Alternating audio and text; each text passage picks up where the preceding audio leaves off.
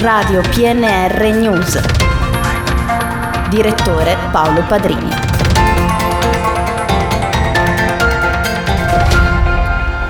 Ben ritrovati con il GR locale di Radio PNR, in studio Gianmarco Granata. Apriamo questa edizione con la cronaca perché una ditta produttrice di energia idroelettrica è stata sanzionata dai carabinieri forestali di Stazzano, supportati dai tecnici dell'ARPA. Stando a quando scoperto dalle forze dell'ordine, la ditta, pur autorizzata alla derivazione dell'acqua, non rispettava le prescrizioni del disciplinare di concessione rilasciato dalla provincia.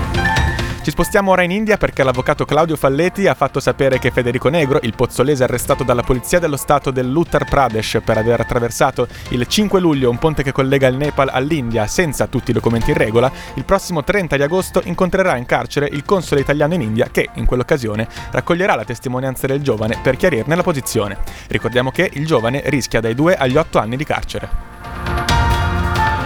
Infine chiudiamo con la consueta pagina sportiva perché il Dertone FBC 1908 ha vinto ieri sera il torneo del centenario dello scudetto della Novese. Nella prima partita i Leoni hanno battuto per 2-0 la Pro Villafranca grazie alla doppietta di Gomez. Stesso risultato poi anche contro i padroni di casa della Novese grazie alle reti di Torisco e Romerone. Questa era l'ultima notizia del GR locale di Radio PNR in redazione Luca Sturla che ha anche curato questa edizione. Una buona giornata da Radio PNR.